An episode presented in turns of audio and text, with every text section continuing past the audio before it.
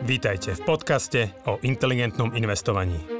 Moje meno je Juraj Hrbatý a spolu s Radom Kasíkom a ďalšími kolegami rozoberáme témy, ktoré sú pre nás vášňou. Finančné vzdelávanie, šetrenie a investovanie sú oblasti, ktorými vo Finaxe žijeme každý deň. V tomto podcaste sme spojili naše vedomosti, aby sme vám pomohli žiť pokojnejší život vďaka dobrému finančnému zabezpečeniu. Stiahnite si do mobilu našu aplikáciu Finax a nezmeškáte nové podcasty, blogy či skvelé webináre.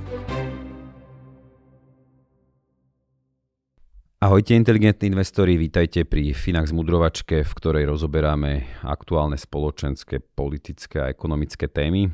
Moje meno je Roslav Kasík, so mnou je tu Jan Tonka a Jan Jursa. Ahojte páni. Zdravím. Ahojte.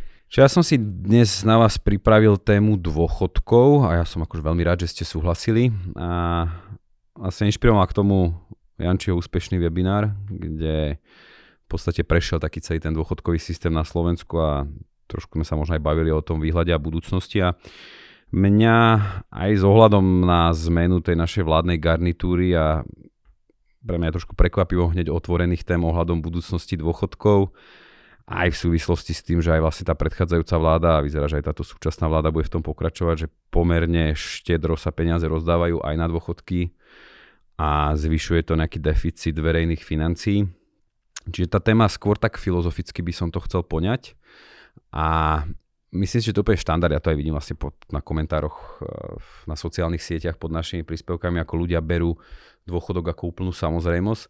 Čiže by som sa presne chcel baviť tak viac o histórii dôchodkového systému a vôbec tých dôchodkov prvopilierových priebežných, ako ich poznáme. A to, že či ich môžeme naozaj vnímať ako nejakú samozrejmosť, alebo by som povedal, že až ľudské právo, lebo stále asi platí, že je to pomerne z pohľadu ľudskej histórie nová vec, to mám možno poupravíte. A za takú krátku dobu čo tam môj odhad je niekde možno okolo 100 rokov, sa z toho naozaj stala taká samozrejmosť, keď človek číta, číta tie komentáre a mám pocit, že mnohí tí ľudia si teda vôbec nevedomujú, ako to funguje. Takže by som sa takto nejako chcel viac filozoficky porozprávať, lebo neviem osobne, či som sa niekde ja stretol s, takto, s takýmto pohľadom na dôchodok, takto rozobratou témou že vždy sa len rieši, že z čoho to zaplatíme, ako to budeme platiť, aká bude forma. Tak mi skúste na začiatok povedať, že vlastne kedy sa prvýkrát objavil objavila takáto forma štátneho dôchodku a že či to hneď na začiatok bola forma, že zavediem nejaké odvody alebo dane, z ktorých budem proste tie dôchodky vyplácať. Čiže aká je tá história, ako je to staré a odkedy sa to dá vnímať, že je to právo všetkých občanov, alebo že či na tom začiatku to bolo selektívne vybraté len pre niektorých? No, najprv skočím do také ešte úplne dávnej histórie, alebo dávnejšej ako, ako potom. Uh, asi, asi také prvopočiatky dôchodkov boli najmä vojenské že v rímskej ríši už, už veľmi, veľmi dávno to bol relatívne štandard, že po odkrútených nejakých dekádach v armáde dostal legionár kus poľa, pravidelnú nejakú rentu a tak ďalej. Ale potom vlastne, dá sa povedať, že tisíc ročia nič podobné veľmi neexistovalo. Niekedy v stredoveku ľudia neodchádzali na dôchodok, ale skôr to fungovalo buď v rámci rodín, že ďalej prežívali potom so svojimi deťmi a ich deťmi a nejak tá rodina fungovala a krmila ich, alebo teda ešte dosť túto úlohu suplovala cirkev alebo celkovo miestne komunity. A asi, nie asi, určite o nejakom začiatku dôchodkov môžeme hovoriť na konci 19. storočia, kde pruský, no potom teda nemecký kancelár a zjednotiteľ Nemecka Otto von Bismarck zaviedol vlastne prvý systém mm, štátnych dôchodkov. Mm, dá sa povedať, že to on ani nebol toho úplne ohromný fanúšik, ale skôr to vnímal tak, že nejak sám tu množia marxisti a potrebujeme im v nejakej forme ustúpiť. A oni mali tie požiadavky oveľa širšie, nejaká bezpečnosť na pracovisku a obmedzené, nejaký ako, obmedzený pracovný čas a tak ďalej. Práca z domu. BOZP. Donesieš si výrobnú linku. Ne? No ale áno, hej, napríklad BOZP a, a podobné rôzne veci. A tieto Bismarck vnímal ako nie, ako veci, ktoré by spomalili ekonomiku, poškodili by akože množstvo vyprodukované a tak ďalej, tak si teda povedal, že OK, že niečo im teda hodíme a hodili im tie dôchodky. A už vlastne to boli aj nejaké nielen starobné, ale aj invalidné dôchodky a, a prakticky tak ako o mnohých veciach vo vtedajšom novozniknutom Nemecku o tom Bismarck proste rozhodol a odkýval to parlament a, a cisár a tak ďalej, ale bolo to Bismarckové rozhodnutie. No, ale už vtedy ten dôchodkový vek stanovil tak akože šalamúnsky, aby sa ho veľa ľudí nedožilo a veľa peňazí neodčerpalo z tej štátnej kasy, alebo však treba zbrojiť a bojovať voči ostatným okolitým štátom. Čiže myslím, že Bismarck dal ten vek na dôchodok okolo 70 rokov. 65-70, ľudia sa dožívali v priemere 56, jasné, že potom a v tom vyššom veku a možno už neskôr aj viacej. Ale že, tak ako povedal Jano, že na, najprv vlastne ten dôchodkový systém bola rodina a počas nejaké priemyselné revolúcie sa ľudia začali stiahovať do miest, prestával si robiť na farmách, kde by ťa živili tvoje deti, čo dôchodkový systém bolo, máš, máš veľa detí, starajú sa o farmu a nejako, nejako dožiješ tých posledných pár rokov, že nedožívali sa ľudia v zdraví 15-20 rokov na dôchodku ako dneska, ale v zásade tá urbanizácia a priemyselná revolúcia kedy proste ľudia začali makať v továrniach v mestách, tak vtedy sa začal formovať taký ten modernejší dôchodkový systém, ako ho poznáme dneska. Asi ešte len dodám, že, mm, že to asi tá priemerná dĺžka dožitia tých 56, to asi nebude pre to bude za celú populáciu, za to celú. znamená, že áno. stále to bude veľmi ovplyvnené deťmi, deťmi áno, áno, áno. ktoré ako to často nedotiahli ďalej. Ale že teda asi nejakí ľudia sa to aj dožili, ale áno, ak si odkrutil 30-40 rokov v takejto továrni, tak pravdepodobne tá tvoja očakávaná dĺžka dožitia tiež nebola úplne slávna a, a hej, možno už ani z teba až tak veľa Ono aj tie prvé dôchodkové systémy sa typicky netýkali akože celej populácie, že niekedy to bolo štátni úradníci a samozrejme akože prvé bola armáda vojaci, lebo nechceš mať akože bandu vycvičených zabijakov, ktorí nemajú príjem, že to pre väčšinu štátov nedopadne potom dobre, čiže tam to vzniklo celé, ale nebolo to tak zo široka zamerané, že každý, kto pracuje, by platil nejaké dane, nejaké, nejaké odvody, dôchodkové zabezpečenie, ako ho poznáme dneska, že to sa postupne rozširovalo.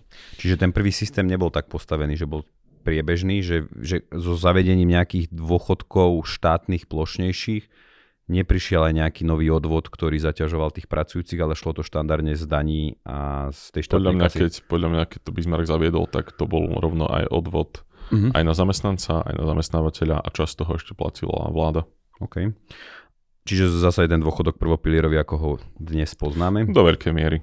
Áno, akurát nikto to nepočítal na možno tak presné percenta, koľko prichádza, koľko odchádza, proste zdanili ti nejakým vysokým percentom prácu, podnikanie, majetok, čokoľvek a, a štát to proste vyplácal, že kedy sa začalo merať HDP nejako presne, že nemal, ne, nemal by si to takto jednoducho vyčísliteľnú metriku, ako máme dneska, že 10% HDP ide na dôchodky a podobne.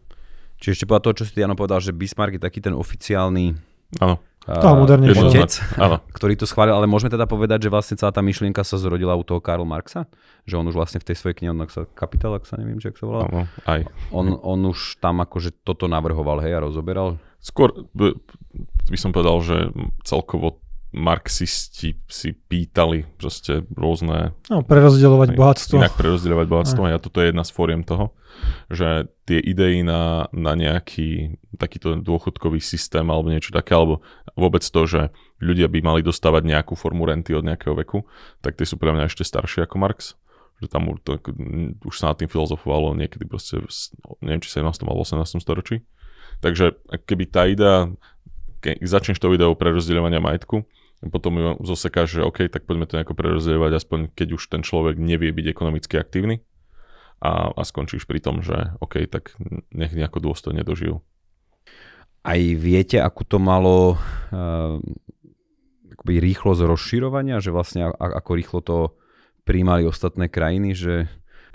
Mm, tam by som to asi delil na to, že či sa bavíme, alebo teda v rôznych krajinách to fungovalo rôzne, že uh, či, či sa z toho stala vládna iniciatíva, alebo skôr súkromná, že už v 20. rokoch v Amerike o, bankári mali nejakú formu penzií, o, pracovníci v oceliarskom priemysle, hutnickom a tak ďalej a tak ďalej. Železnice boli jedni, jeden z najväčších zamestnávateľov, ktoré platili súkromné penzie. Tak, a, ale ako nejaký štátny dôchodkový systém, tak ten podľa mňa Roosevelt zaviedol v 35.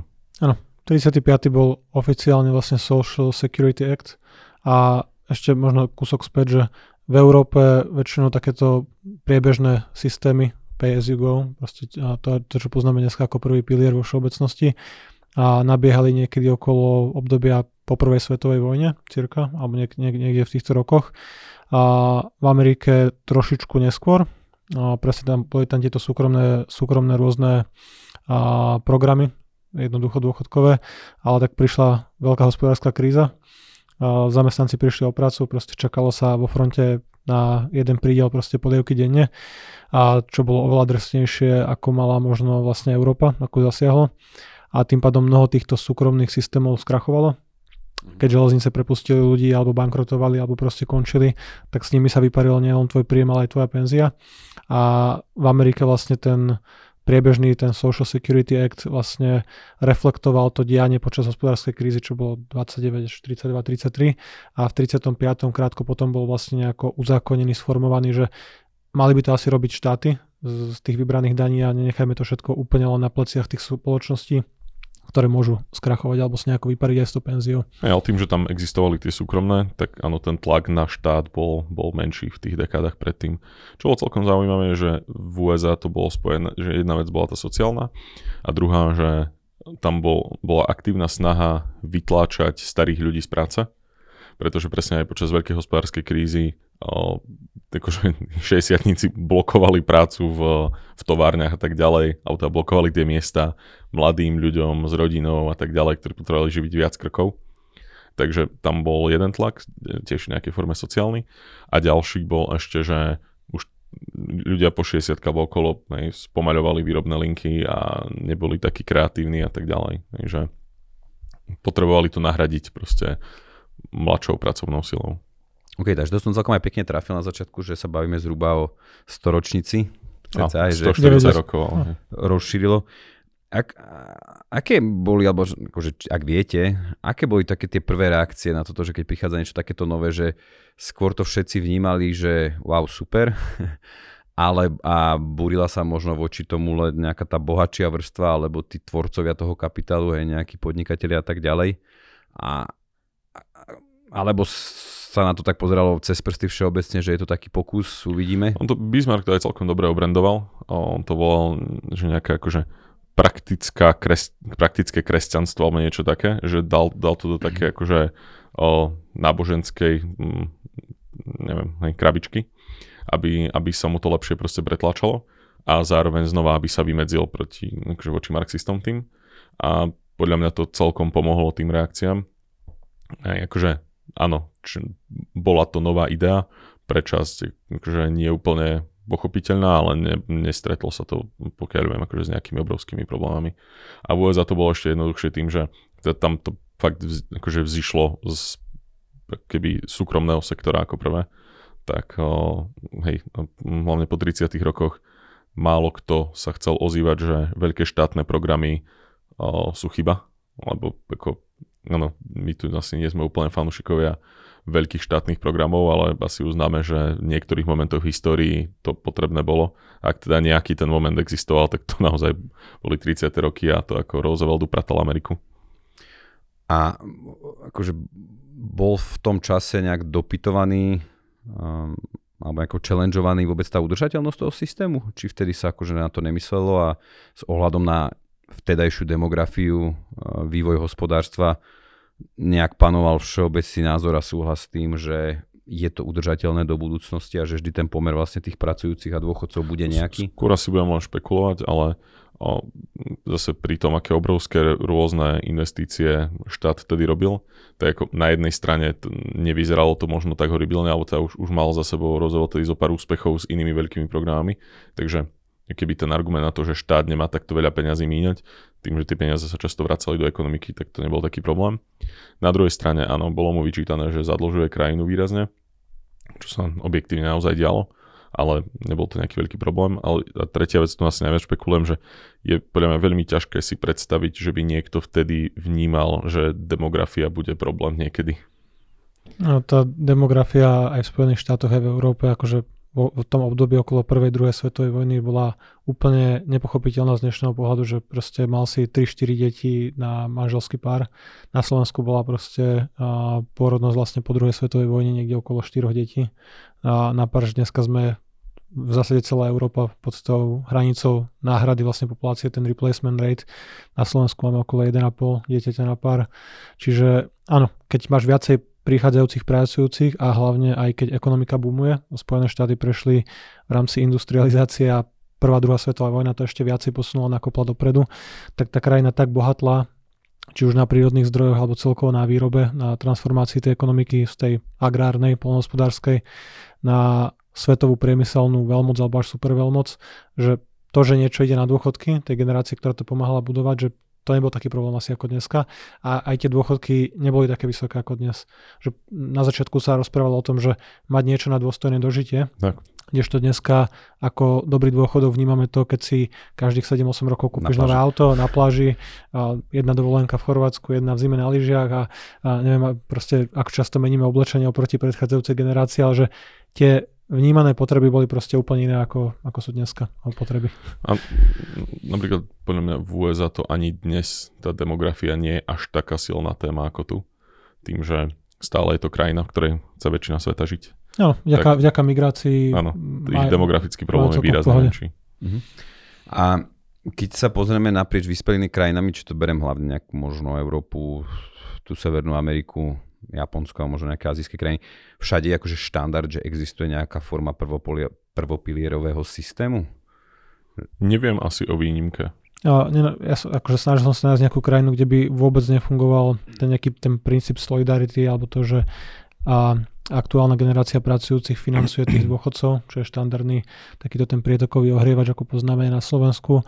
A v každej, mie, v každej z tých hlavných krajín OECD, proste rozvinutý svet, Japonsko, Južná Korea a podobne, máš systém postavený väčšinou na viacerých nohách, čiže ten prvý priebežný štátny dôchodok, potom nejakú schému, kde vlastne prispieva aj zamestnávateľ s nejakými daňovými výhodami a podobne. Niekedy máš ešte tretí pilier alebo tretiu nejakú nohu, ale že všetky majú nejakú tú mieru solidarity. Hej, a že možno sa vieme baviť o tom, že, že v niektorých krajinách, myslím, že aj, aj prvý pilier v nejakej forme sa investujú tie peniaze no, a tak ďalej. Japonský, japonský dôchodkový fond, najväčší, najväčší vlastne balík zainvestovaných peniazí, nejakých 1,5 bilióna dolárov má akože okay. aktíva. Ale ten koncept proste je, je všade. Dobre, však poďme teraz trošku pritvrdiť a to, čo určite aj posluchačov zaujíma, prečo, prečo vás sledujú alebo nasledujú, sú nejaké vaše názory a pohľad na celý ten dôchodkový systém. Ja teda... na systém alebo na to, že či to je ľudské právo, lebo k tomu to Dostaneme sa k všetkému. Okay. Čiže začnem možno trošku zjemnejšia, že považujete vlastne vy už prvý pilier za prežitok s tým, že naozaj je to, ako my radi možno hovoríme na niektoré tie veci, taký dinosaurus, ktorý bol naozaj nastavený pre iné podmienky, pre inú dobu, pre inú ekonomiku, inú demografiu a že dnes potrebuje byť proste vymenený, lebo je, a teraz akože reálne sa báme o tom, že brzdou spoločnosti a ekonomiky, lebo naozaj je to akože vždy top téma politická alebo predvolebná. A hlavne teda akože volajú potom nejakí nezávislí ekonómovia, think tanky a takýto, že s tým treba niečo robiť, že to proste bieme na poplach. Takže je to podľa vás už prežitok, alebo len stačia nejaké kozmetické úpravy? A možno aj z pohľadu takého morálneho, že či by mal zostať? Ja si myslím, že potrebujeme všetci, a to znamená, že aj akože pracujúci, aj dôchodcovia, aj štáty, zmeniť pohľad na dôchodky ako taký. Že keby celú tú nejakú paradigmu posunúť a skôr tým smerom, že áno, nie je povinnosť, alebo akože nie je úloha štátu sa starať o môj luxus, alebo ako to mám nazvať, aj, že keď sa bavíme o tom, že, že tie dôchodky mali byť nejaké vyššie alebo niečo, tak ako, áno, v slovenskom priestore je to niekedy o prežitie, ale, ale že nie je to úloha štátu sa o mňa proste starať. Áno, pravdepodobne, alebo teda viem si určite predstaviť, že štát by malo stať ako taký nejaká tá, tá posledná záchranná sieť, že to, to sa asi už ťažko zbavíme a, a asi je to v všeobecnosti morálne fajn, aby také niečo bolo. Ale prebrať tú zodpovednosť keby za, za svoj dôchodok sami na seba. Si myslím, že aj, aj v našej spoločnosti to postupne v našich bublinách vidíme, že to ľudia viac tak vnímajú. Ale, ale to je stále menšinový názor. Áno, preto hovorím, že v bublinách, ale mm. že toto sa podľa mňa musí stať, že all across the board, že všetci to potrebujú začať vnímať tak, že moje prežitie na dôchodku je moja vlastná zodpovednosť a Áno, tak ako máme nejaké invalidné, že keď niekoho postihne veľké nešťastie, tak ako tam štát by mal byť proste ten záchranca. Čiže ako by robil len toho... ten prvok tej solidárnosti, možno pre tých sociálne slabších. Tak, hej.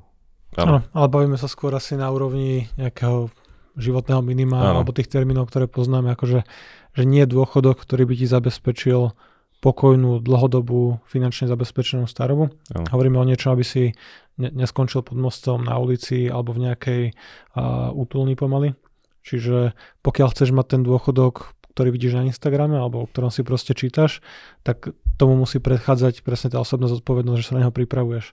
Že vieš, že štát ti takýto dôchodok nezabezpečí, Máme dneska úplne iný svet, úplne iné nástroje na to, ako si môžeš odkladať peniaze, šetriť, investovať, meniť prácu, byť nejaký mobilný, prípadne môžeš mať čiastočný úvezok, môžeš pracovať popri dôchodku, že nerobíme na poliach, nechodíš do bane v 70 ale proste môžeš doučovať, akože milión vecí, ktoré na dôchodku robiť môžeš a treba si proste akože povedať tú pravdu, že financovať čoraz väčšej kohorte dôchodcov, ten štátny dôchodok na tej úrovni ako dneska, keď už dneska to žerie 10% HDP, čo násobne viac ako ide na obranu alebo nejaké iné programy, čo považujeme za úplne základnú funkciu štátu. Po, polícia, vonkajšia obrana, armáda, súdnictvo. A z tých ostatných vecí si len vyberáme, že akú mieru solidarity alebo že ktoré veci by mal ešte štát nejako morálne alebo akokoľvek zabezpečovať. Že vysoký dôchodok nie je základné ľudské právo, že asi nechceš žiť v spoločnosti, kde ťa proste vyhodia na ulicu, ľudia ťa budú prekračovať a zomreš pod chladením, ale, ale nemusí to byť taký dôchodok, hlavne keď tá demografia to už, že dlho si mohol ignorovať tie problémy toho priebežného systému, keď traja, štyria pracujú na jedného dôchodcu, tak môžeš zavrieť oči a všetko je v poriadku. Keď na jedného dôchodcu bude pracovať jeden človek v produktívnom veku, tak to proste nevychádza. A to je úplne jedno, čo by si chcel alebo nechcel, ako by fungoval svet. Potom už len môžeš prerozdeľovať ten koláč, tie peniaze, ktoré vyberáš na daniach, v Európe akože extrémne vysoké daňové odvodové zaťaženie, tak OK, tak nemusí ísť 10% na HDP na dôchodky, môže ísť 20%, dôchodky môžu byť fajn, ale potom nechcem vidieť, ako bude vyzerať školstvo, zdravotníctvo, obrana a ostatné služby štátu. Áno. Ešte len taká malá odbočka, že tu hovorím o tom, že či to je alebo nie je ľudské právo a niekedy to spájame s tým, že je to tu len krátko. Že mám pocit, že ako za posledných 100 rokov sme tých ľudských práv našli, vymysleli, identifikovali, neviem ako to mám volať, že veľa. Takže asi tá krátkosť toho nie je úplne v tom ten argument. Ale hej, to, že... Tak na dobre sa rýchlo zvyká, hej. Že no, to je, jasné. Hej, ako, áno, áno. Ale áno, fakt je ten, že, že ten, tie štáty proste na to nebudú mať. A ja si myslím, že my sme celkovo Európa toto vníma tak veľa socialistickejšie ako, ako možno USA. Východná Európa ešte aj s o, históriou toho, že však sa štát postará, každý dostane robotu, každý dostane hento tamto a nič nefunguje a všetko roz, rozmlátime. Tak, o, tak sme na tom ešte keby mentálne že sme ešte viac tak nastavení. Že tu teraz prerábať tú mentalitu nejakých alebo niekoľkých generácií, že to bolo keby naozaj nalinajkované, že budem teda toľko pracovať, potom budem na dôchodku a tak ďalej a tak ďalej. Tak to je celkom ťažké, ale že aspoň tak čisto pocitovo, že aj v USA, kde už majú ten systém, hej, že od 35. tak to stále vnímajú, alebo veľká časť populácie to vníma ako ich osobnú zodpovednosť sa o seba na tom dôchodku postarať. A preto si sporia do všetkých tých akože inopilierových schém, do Roth IRA a 401k a tak ďalej že keby len existencia toho prvopilierového systému nie nutne znamená to, že ľudia si od tej osobnej zodpovednosti tam odvyknú, ale je to nejaké celé kultúrne nastavenie spoločnosti. No a toto je akože práve tá výzva, kde by som ja smeroval ďalšiu otázku, však zase zodpovedali ste sa, alebo načrtli ste aký pohľad aj na to, na, na dôchodok ako ľudské právo, základné ľudské právo, že čo ja akože vnímam, že Presne, presne ako si povedal, že áno, je určitá skupina ľudí, ktorí sú vlastne v tej našej bubline, ktorá si to uvedomuje a zdieľa tento náš názor, hej. ale stále je to výrazná menšina. A ako vlastne dosiahnuť to, aby sme presvedčili ten zvyšok ľudí, a, lebo je to proste politicky nepopulárna téma, človek, ktorý vyťahne takúto reformu a povie si, že žiaľ, už sme v tom bode, kedy to už nie je možné udržať a ten štátny dôchodok nebude a musíme niečo radikálne robiť a, a proste vyslovene povie ľuďom, že asi sa chvíľku budete mať horšie na tom dôchodku, tak automaticky asi prehráva a stráca ten politický kapitál. Zároveň to, že väčšina tých politikov je volená na 4, maximálne 5 rokov, čiže väčšinou ich nezaujíma, že čo bude potom, tak radšej sa vyhnú tým nepopulárnym riešeniam. Čiže vôbec akože je šanca to spraviť nejako rozumne ešte predtým, než naozaj bude zle? My tu prichádzame do tých tvrdších vecí. Ja si myslím, že v našom priestore tá šanca je extrémne malá. A máme tu vždy zo pár strán, ktoré vedia povedať nahlas, že áno, toto je problém a treba ho riešiť. A tu sú aj nejaké riešenia, áno, a budú bolieť. Áno, tie strany väčšinou nemajú veľa percent. A viem si predstaviť, že ak by aj niečo také urobili, tak o 4 roky je to zrušené. Lebo áno, takúto tú kultúru máme. Takže ja asi, aby som mohol povedať ni- niečo aspoň trochu pozitívne, tak sa pozriem mimo Slovenska. Že v Európe to vidíme, napríklad vo Francúzsku teraz nie je to nejaká úplne šialená reforma, ale Macron presne si povedal, že na tretie obdobie ma aj tak nemôžu voliť, tak druhé obdobie idem upratať túto krajinu. A ten ako, tú dôchodkovú reformu pretlačil, aj keď to bolelo. Viem si predstaviť možno, že na nejaké peniaze európske budú naviazané na to, že OK, že dostanete, dostanete balík, ale musíte zreformovať dôchodky tak, aby to bolo udržateľné. Akože toto neviem, je to len môj typ. Podľa mňa sa to do istej miery už aj deje, že preukazovať nejakú udržateľnosť toho systému a tak ďalej. Že to si viem predstaviť, že by sa dalo aspoň v nejakej forme aj predať voličom doma. Že áno, toto musíme upratať, lebo buď zlajú, alebo že dostaneme za to balík a urobíme nové cesty, whatever, hej, ale že nejako, nejako takýmto spôsobom. Ale hej, v našom priestore som, som pesimista v tomto. Ale akože najsmutnejšie na tom je, že on to nemá ako dobre dopadnúť. Že teraz aj keby akože x vlád hej, držalo, rozdávalo, akože držalo tie dôchodky ako na aktuálnej úrovni, neprispôsoboval by ten systém realite, tak čo sa stane? Proste zadložíme sa takým spôsobom, že nebudeme, že buď budeme mať obrovský problém si počať, alebo to stále to bude veľmi drahé. Proste časom na tie dôchodky jednoducho peniaze proste nebudú. A, a bodka. Že ak sa dostane, ak budeme dekády nezodpovední v tomto, tak to raz proste dôjde. To nie je, že tam bude nekonečná studňa peňazí a, a bude to v pohode. Proste raz utreme hubu akože nevyžaduje sa napríklad aj že ako takú dlhšiu prípravu tých ľudí a že, že toto sa nedieje, že, že keď raz chcem prísť s touto zmenou, tak akože za mňa musím tých ľudí na to nejaký dlhší čas pripravať, doslova akože ich edukovať, lebo áno, oni, aká je reakcia, hej, že možno tej populácie závislej viac na štáte, keď poviete, že na to peniaze nie sú, hej, že tak všetci reagujú, že, á, že ak sa to tam rozkradá, tak určite sa peniaze nájdú, hej, že že či, či toto napríklad akože vie pomôcť, alebo by pomohlo, keby naozaj tí ľudia, ale akože zo strany tých politikov boli no, nejakú dobre, súvislú dobu masírovaní. Práve, práve si si odpovedal, že politici majú záujem byť zvolení na svoje štvoročné volebné obdobie, že ty keď prídeš s programom, že ja vám poviem tak, ako to je, poviem vám pravdu, proste toto si nemôžeme dovoliť, toto je príliš drahé, tuto nebudú peniaze a vaše deti alebo vnúčata to proste zaplatia tak, že budú mať 70-80% dane, alebo vám z, z, z, proste zosekám dôchodky, tak ľudia to hodia tomu, kto im dá 13. dôchodok, tak ako teraz. Lebo ja som pracoval, ja sa chcem mať teraz dobre, čo mňa u mne potopa.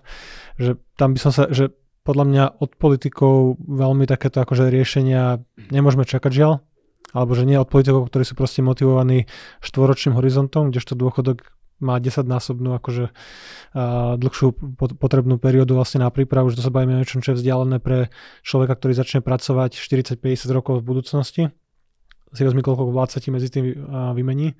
A každá z nich, ktorá ťa postretne, proste môže prerozdeliť ten systém, zmeniť tie pravidlá. Na Slovensku druhý pilier sa menil skoro 40 krát, akože zákon vlastne starobnom dôchodkovom sporení, čiže politici, akože ty hovoríš, že mohli by byť nádej, ale oni sú aj zároveň najväčšie riziko toho priebežného systému, lebo ako získaš najväčšiu bázu ľudí, ktorí chodia voliť, čo sú dôchodcovia, bude 13. dôchodok. Bude ich stále viac. Bude, bude valorizovaný. Je inflácia, nevadí. Financie na to nemáme, nevadí, zvýšime to o 16%, hoci koľko. Čiže to je... Toto môže byť taký, taký akože historický spomienkový optimizmus, však nežil som, no, nežijem tak dlho, ale z učebníc z dejepisu všetko znie podľa mňa trochu lepšie, že tí, tí aktéry boli racionálnejší často a tak ďalej. Ale ako vyzerá to tak, že v minulosti, aj keď akože, či sa pozerám, ako, tak to nepozerám sa na Slovensko, ale či sa pozerám po západnej Európe, US alebo kdekoľvek, takže ak bola nejaká veľká issue takáto, tak tí politici cítili nejakú zodpovednosť voči krajine, že boli veci, na ktorých sa proste ten kapitál politicky až tak nevytrieskaval, na ktorých sa obe strany zhodli, že OK, toto v nejakej forme treba riešiť. A, toto... a vidíš, ale história si pamätá presne týchto. no, hej, ale že a potom tých úplne druhých extrémnych. Že mám pocit, že v minulosti, možno to bolo o tom, že inak sa ľudia dostávali do tej politiky, museli ísť cez nejakú tú politickú mašinériu, vybudovať sa tam, stráviť nejaké dekady v tej politike, kým došli do tej najvyššej, nie proste urobiť facebookový profil a nechať sa prekruškovať o kvantom hejtu alebo niečo, niečo takéto. Môže to byť o tej rýchlosti, ako sa ľudia dostávajú do politiky, môže to byť m, fakt o, o rôznych ako nejakých sociálnych veciach, ako, ako teraz politika funguje, ale naozaj teraz na, na akúkoľvek vec, ktorá by mala byť ľuďom trochu nepríjemná, tak hneď proste sa, sa vynorí kvantum tých, ktorí budú kričať, že ja to vyrieším, ja to tak zle neurobím a tak ďalej. A ako keby akýkoľvek, akýkoľvek problém, ktorý vyžaduje riešenie, ktoré trvá dlho a bolí, tak proste nevieme vyriešiť.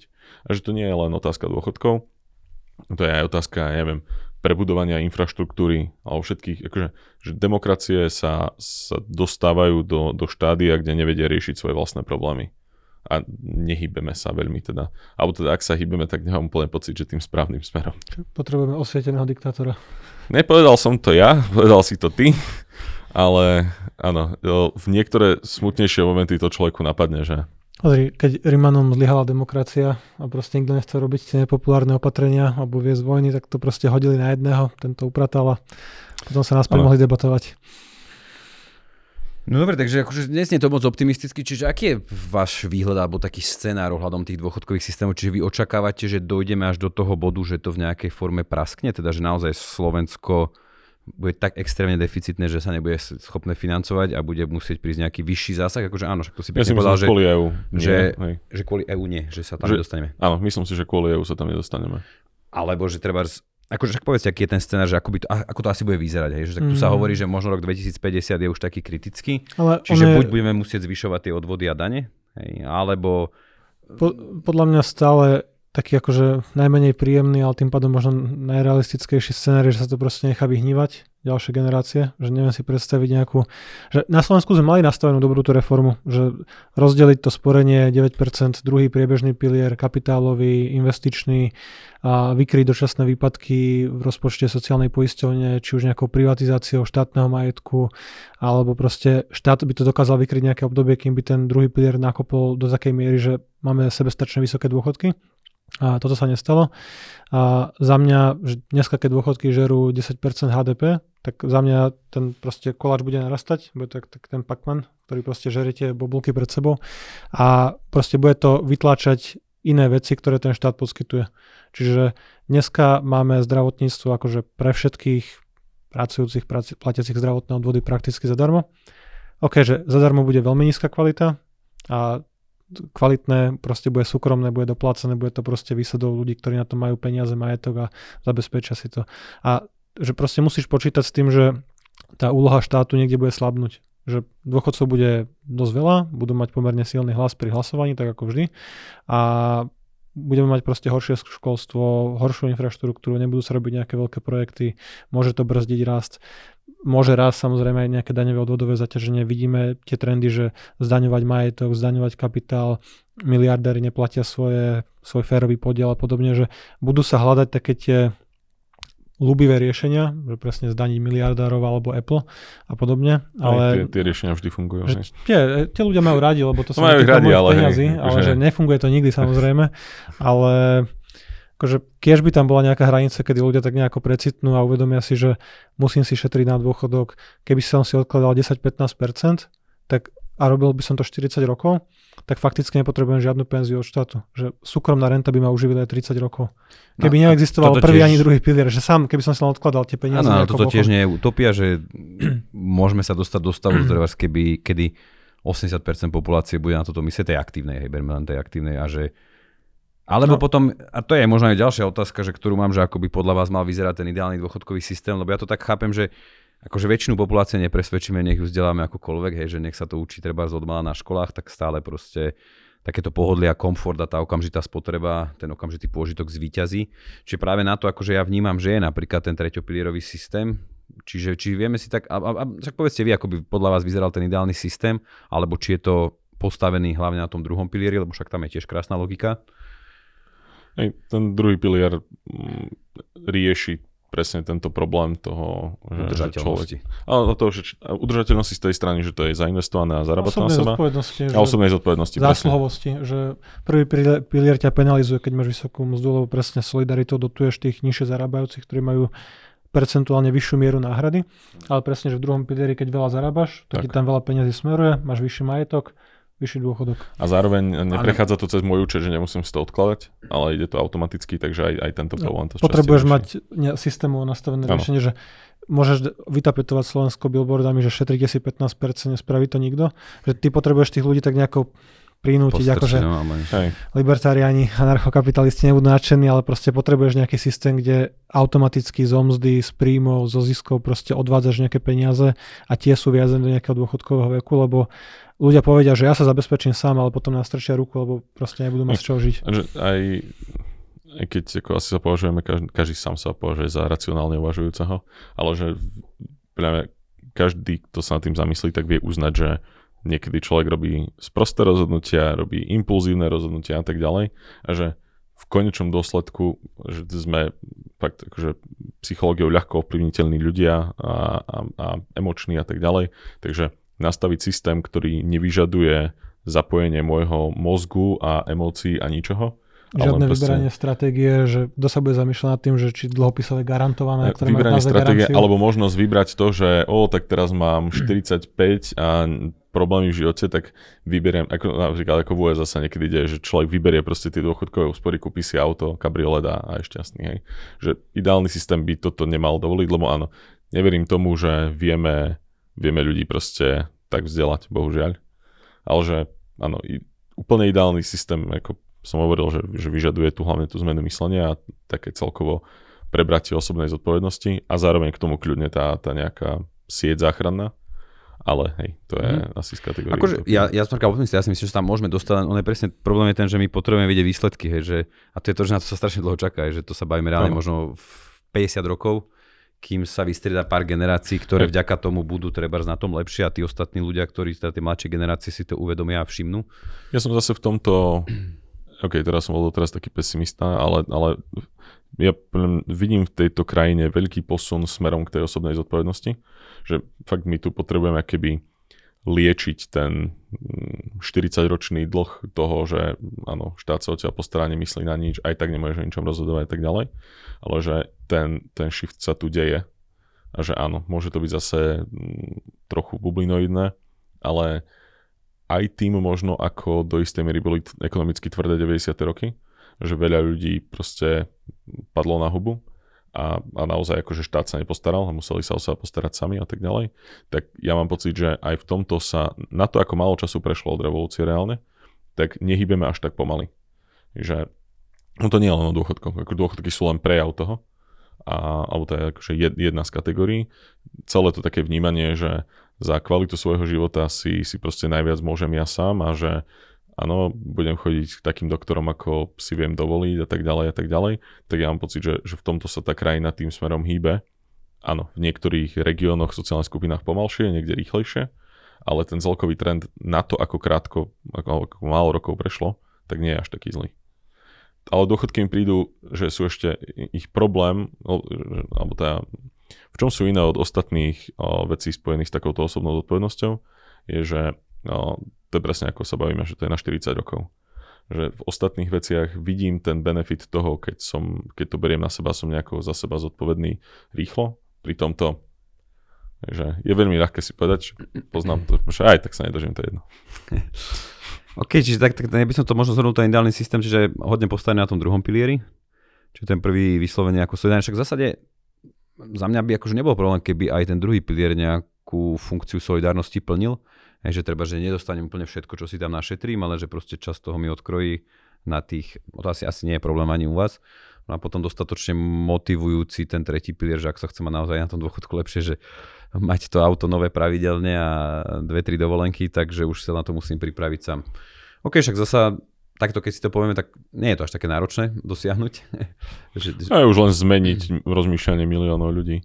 No a to je tá otázka teda, že ako, ako, ako ste optimistickí ohľadom tohto, hej, že treba či máme, alebo či si viete predstaviť naozaj, že v horizonte možno, ja neviem, 10, 15, 20 rokoch príde, príde aj vláda, ktorá, alebo vôbec akože dostanú, alebo budú tí ľudia, ktorí ju dostanú k moci, že ich bude väčšina, ktorá to dokáže... Ako, však aj v Grécku, keď úplne zle dopadli, tak boli tam nejaké najprv také dosť populistické vlády, ktoré ale mohli vyskakovať len do takej výšky, ako im Európska únia alebo teda tie, tie tri orgány vtedy dovolili. Potom sa postupne dostali, ako keby, hej, Gréci veľmi bolestivo precitli, že áno, všetko, čo sa sľubuje asi, ako, alebo žiť z tých sľubov a z toho, že nám teraz bude pár rokov dobre, sa neoplatilo. A, a v konečnom dôsledku tam akože za cenu veľmi bolestivej skúsenosti, tak volia rozumnejšie oveľa akože viem si predstaviť, že by sa to stalo aj tu. Ja si myslím, že za cenu bolestivej skúsenosti sme lepšie volili ako krajina aj v 98. A hej, len neblbé, že sa musí nejaký prúser zopakovať alebo prísť ďalší takýto. No. Dobre, tak to nejak uzavrime. Čiže lebo výnimočne mudrovačka nevyznala až tak optimisticky. Čiže čo je akože ten základný odkaz celého. Nespoliehajte sa na prvý pilier, aj rátajte s tým, že štát vám dá tak na žuvačky a starajte sa o seba sami. Dobre, ja by som to možno tak aj doplnil, lebo však to bol dobrý odkaz, že presne že nevieme, ako to bude a že naozaj, že tie výhľady nie sú až také optimistické i keď stále všetci veríme, že na konci zasa to spoločenské dobro alebo taká tá vyššia moc zvíťazí, alebo zatiaľ to tak väčšinou fungovalo, ale áno, predtým si treba prejsť. Vyššia nejak... moc? Akože, akože vyššie dobro alebo niečo také, hej? Zbedal, že dúfame, že vyššia moc zvíťazí. Áno, no, tak Božia som... intervencia je jediné, čo vám pomôže pri dôchodkoch. Okay. Nie, myslel som ako také spoločenské, taký ten spoločenský rozum, okay. to rácio na konci. Ale väčšinou predtým je to teda bolestivejšie, čiže ak tým človek nechce prísť a nechce niekde padnúť, tak naozaj, že musí sa v prvom rade postarať sám o seba tak. a asi je tá situácia veľmi akutná. Že už, už teraz sme niekde možno opäť 12, takže veľa času nie je, aby sme proste využili všetky tie benefity, ktoré to zložené určenie ponúka a tak ďalej. Takže asi toto by bol odkaz, či ešte chceš aj ty niečo, Janči, dodať? Snažil som sa vymyslieť ešte niečo optimistickejšie, akože je to také ponura, ponura nálada, že keby som chcel naozaj zostaviť veľmi optimistický scenár, tak poviem, že v budúcnosti ten hospodársky rast môže byť výrazne rýchlejší ako vo posledné dekády. To, čo sme videli, to je história, že to nič neznamená, že ekonomiky by nemuseli raz rýchlejšie ako 2, 3, 4% v reálnom vyjadrení HDP, že môžu to byť nové technológie, môže to byť čokoľvek a možno aj z týchto problémov by sme do určitej miery vedeli vyrásť. Ale aj v tomto optimistickom scenári by som sa obával, že skôr ľudia si potom budú narakovať na vyšší životný štandard, lebo okolo sa budú vidieť tých bohatých ľudí v produktívnom veku podnikateľov a ešte viac budú chcieť akože prejedať alebo navýšiť tie svoje, a, tie svoje anuity alebo penzie alebo akokoľvek to bude fungovať. Čiže ani tiež neviem byť akože veľ, veľký, veľmi optimista v, tej, v tejto téme. Ale áno, akože to, čo povedal Jano, platí proste tie dôchodky od štátu budú na úrovni možno životného minima alebo mierne nad ním a čokoľvek, čo budeme chcieť navyše, za to sa budeme musieť zabezpečiť sami, postarať sa o to a tým, že najväčšie riziko dôchodkov sú politici, že nie záchrana, ale riziko dôchodkového systému sú politici, tak ja by som sa nespoliehal úplne ani na tie... Akože druhý pilier je super, druhý pilier je super, keď vydrží, ale nemáš istotu, že vydrží. Že ja, ja beriem ako dôchodok len to, čo sám vybudujem, nainvestujem, odložím, ideálne mimo Slovenska už potom, keď sa bavíme o nejakom akože globálnom investovaní do akcií. A na to sa viem spolahnuť a s tým viem pokojne spávať, ale akože nenechať to proste v rukách štátu nikdy. Nech to je niekde na, ano, na účte, na, na moje meno, kam ja si posielam nejaké peniaze. No, nech nie je regulovaný výber akože štátom alebo Hej. Lebo, že áno, druhý pilier je super, že ale aj že... tak celý život budeš platiť nejaké dane, odvody, že aj tak do tých priebežných systémov navkladáš veľa, ale pokiaľ chceš mať naozaj istotu, že o 20-30 rokov nepríde ďalší Marx alebo niekto, ktorý proste siahne na tieto našetrené peniaze, lebo ten tak. balík bude čoraz viac lákať, ako tak, bude väčší. Tak, tak. A proste raz to niekoho môže zlomiť, že á, v druhom pilieri je 40 miliard, čo by som s tým spravil.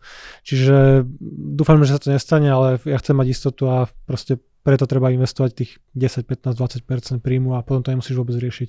Presne tak. Dobre, super, Bania. Ďakujem však.